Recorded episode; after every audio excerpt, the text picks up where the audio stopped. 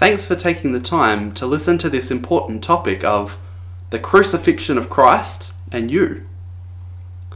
You've likely heard of a man called Jesus Christ who lived on this earth years ago, who never sinned and yet was crucified on a cross.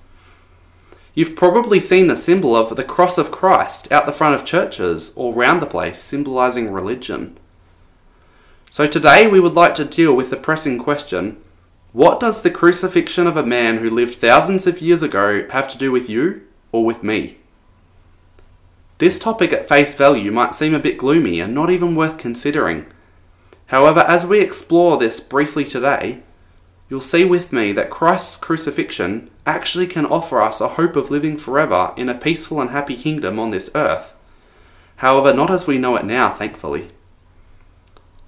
I'd like to mention at the outset of this presentation that as Christadelphians, we strive to be Bible students. That is, we endeavour to 100% base our beliefs and values on the Holy Bible, which we believe to be God's inspired word. In fact, a reference taken from the Bible says exactly this. 2 Timothy 3 verse 16. All scripture is given by inspiration of God, which is the idea of God telling the authors what to write, and is profitable for doctrine, for reproof, for correction, for instruction in righteousness. And so it is on this basis that we present this talk. We encourage you to get hold of a Bible and to test out and search the things which are presented for yourself. So we'd like to begin by asking three simple questions which we'll cover. What exactly is crucifixion? Where is crucifixion mentioned in the Bible and why? And finally, what does the crucifixion of Christ have to do with you? So let's begin with looking at crucifixion. What is crucifixion?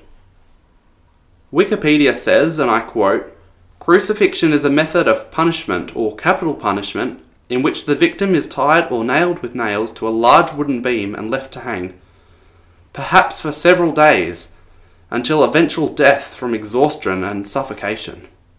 So an utterly horrible form of death which we often struggle to comprehend.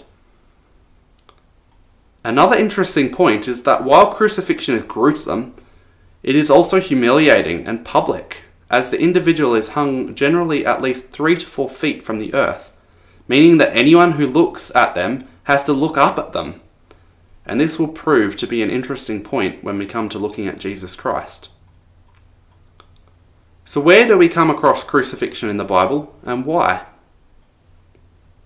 The words crucify or crucified appear 49 times in the Bible. In fact, all in the New Testament, which covers approximately the second half of the Bible dealing with Christ's ministry. In fact, all the times that these words appear, it is in reference to Jesus Christ's crucifixion or those who in symbol are crucified with Christ. That is, those who strive to not give in to the fleshly nature of sin which we all bear. Let's look at some references of these examples. Firstly, we'd like to look at two references about crucifixion in relation to Jesus Christ. Firstly, Matthew 27, verse 22. Pilate saith unto them, "What shall I do then with Jesus, which is called Christ? They all say unto him, Let him be crucified." Now Pilate was the Roman governor at the time, and was the official who presided over the trial of Jesus and ordered his crucifixion. Present at his crucifixion were both Romans and Jews, and also some of Christ's family. And another quote in relation to Christ's crucifixion is in Luke 24 verse 7, saying, "The Son of Man must be delivered into the hands of sinful men, and be crucified, and the third day rise again." This quote gives us a little extra detail. "And the third day rise again." This is a key when looking at this topic, because although Christ was crucified, because he never sinned, he was raised on the third day to live forever. And we see the events that took place after his resurrection if we keep reading in the book of Matthew, and also in other books of the Bible. So leading on from this, we'll look at two references in regard to being crucified with Christ. Firstly, Galatians 5, verse 24. And they that are Christ's have crucified the flesh with the affections and lusts. The first question that comes from this is, who are they that are Christ's, and how have they crucified the flesh with the affections and lusts? Let's just add another puzzle piece before we put it together.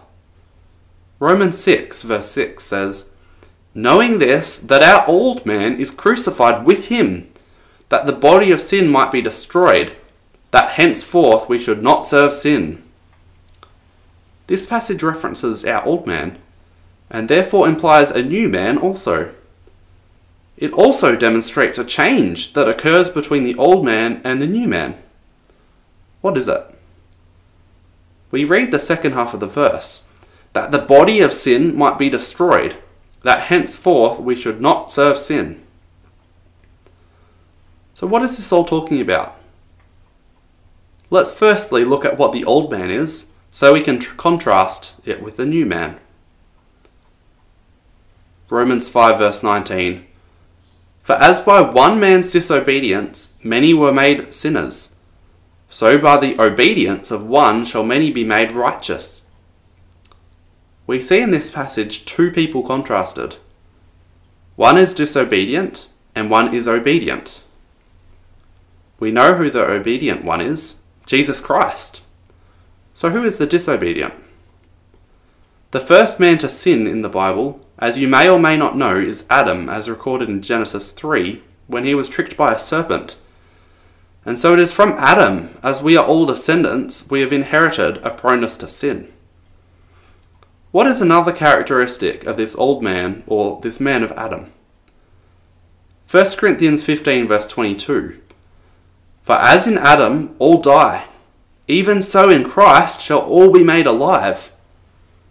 Together with a proneness to sin that we have inherited, there is the harsh reality of death.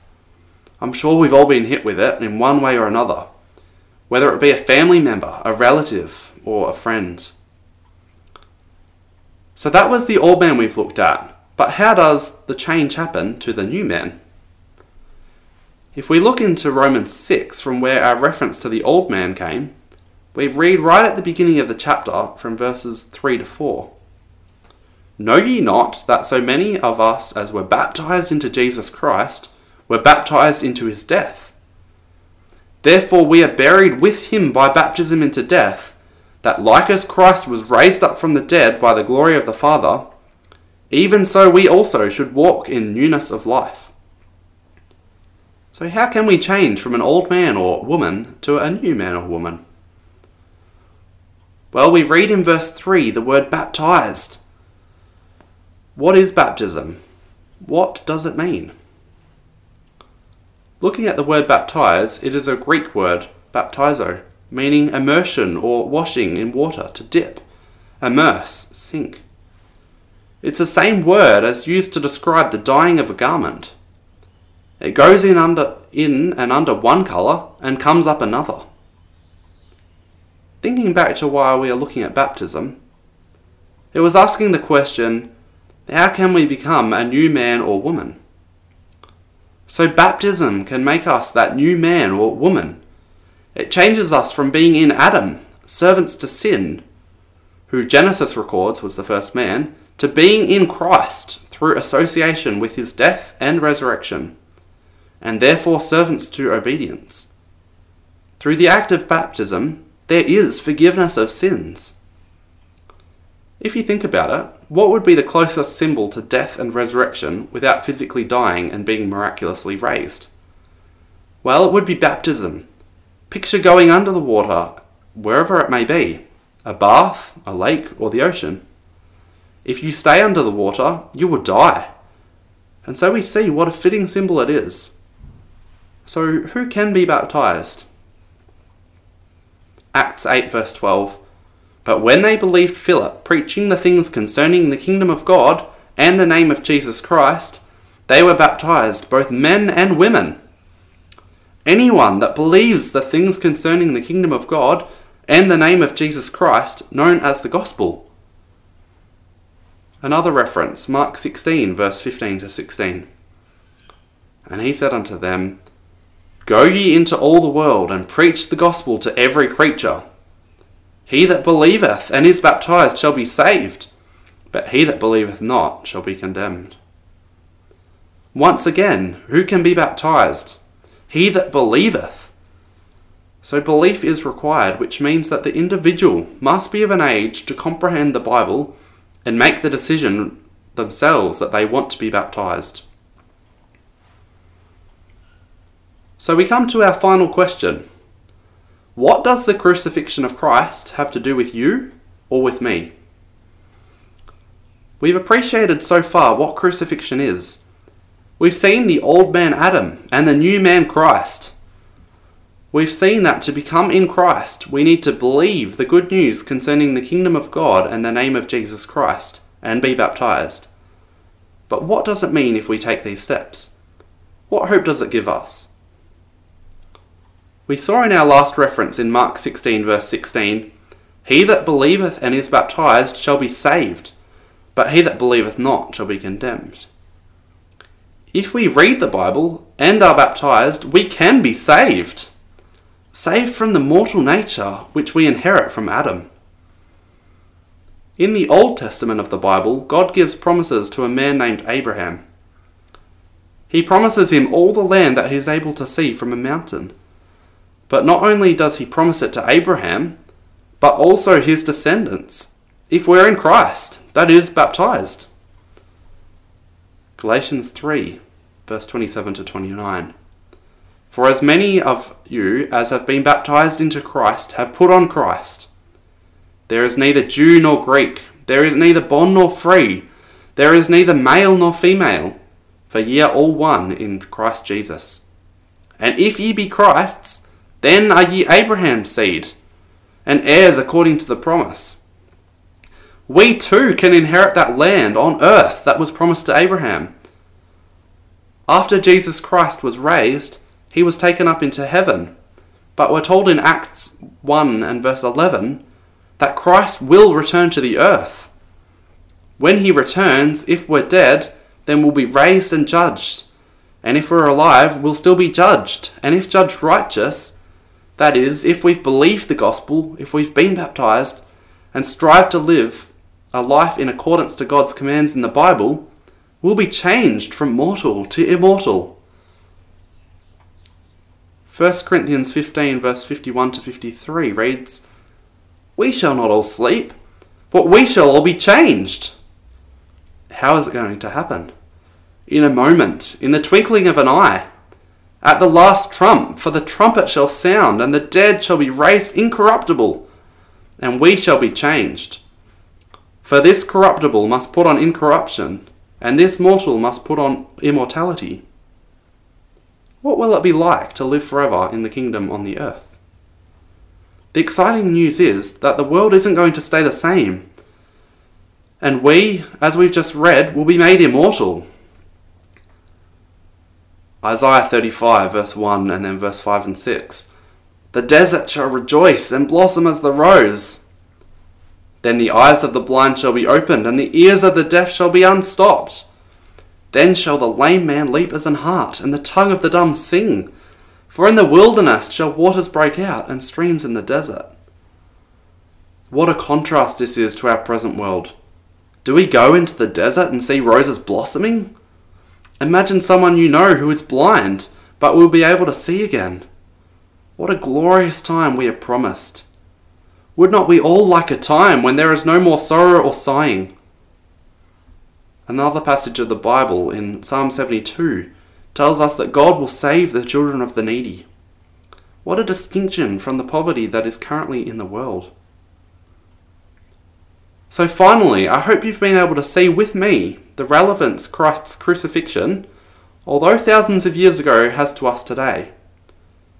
I'd encourage all of you to start reading and studying the Holy Bible for yourselves to see the hope contained in it. And I'd just like to leave you with one final quote from 2 Peter 3 verse 9. "The Lord is not slack concerning his promise, as some men count slackness, but is long-suffering to usward, not willing that any should perish, but that all should come to repentance." And if you have any further questions, Feel free to get in touch with us through the contact form on our website.